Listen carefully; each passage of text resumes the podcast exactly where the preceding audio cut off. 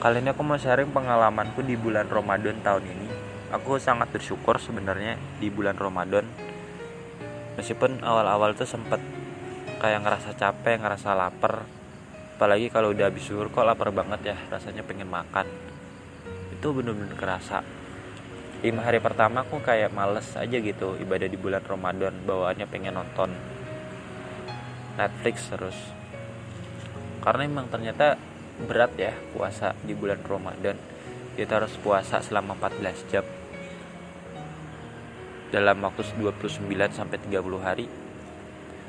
Dan waktu makan pun itu kan dibagi waktu tidur, waktu ibadah juga. Kadang kita makan tuh dari jam 6 sampai jam 4 doang. Cuma 10 jam. Itu pun di waktu sahur kita ngantuk ya. Menyimpan rasa kantuk, rasa lelah karena seharian beraktivitas. Waktu ketika kita fresh malah gak bisa makan, kita malah harus kerja. Itu kan capek ya. Tapi itu sebanding lah dengan pahala yang akan kita dapatkan ketika kita ikhlas. Aku pun meyakini manfaat puasa ini sangat besar. Pertama untuk kesehatan.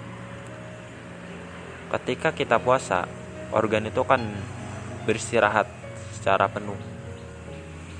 Kita bisa fokus untuk bekerja.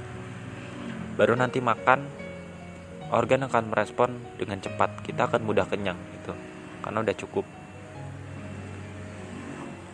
Kalau itu rutin kita puasa, itu akan meminimalkan risiko terjadinya penyakit dalam tubuh kita, terutama penyakit pencernaan, penyakit gula, dan penyakit jantung. Ketika puasa, kita merasa lebih santai. Organ kita lebih santai, lebih fresh dibanding ketika kita nggak puasa.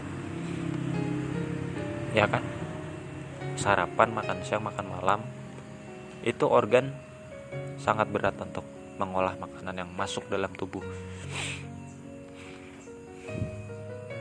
Tapi kalau emang nggak kuat puasa, ya jangan dipaksa. Puasa ini hanya untuk orang-orang yang benar-benar mampu dan kuat. Terus pahala jelas ya, selama kita ikhlas terus pahala bisa membuat akhlak kita jadi makin baik, seperti kita lebih sabar, lebih halus budi pekertinya, perkataannya, perbuatannya, atau apapun deh. Intinya akhlak kita makin baik gitu. Dan masih banyak manfaat puasa lainnya yang gue pikir itu akan memotivasi kita untuk lebih semangat dalam menjalankan ibadah puasa. Terutama laki-laki ya.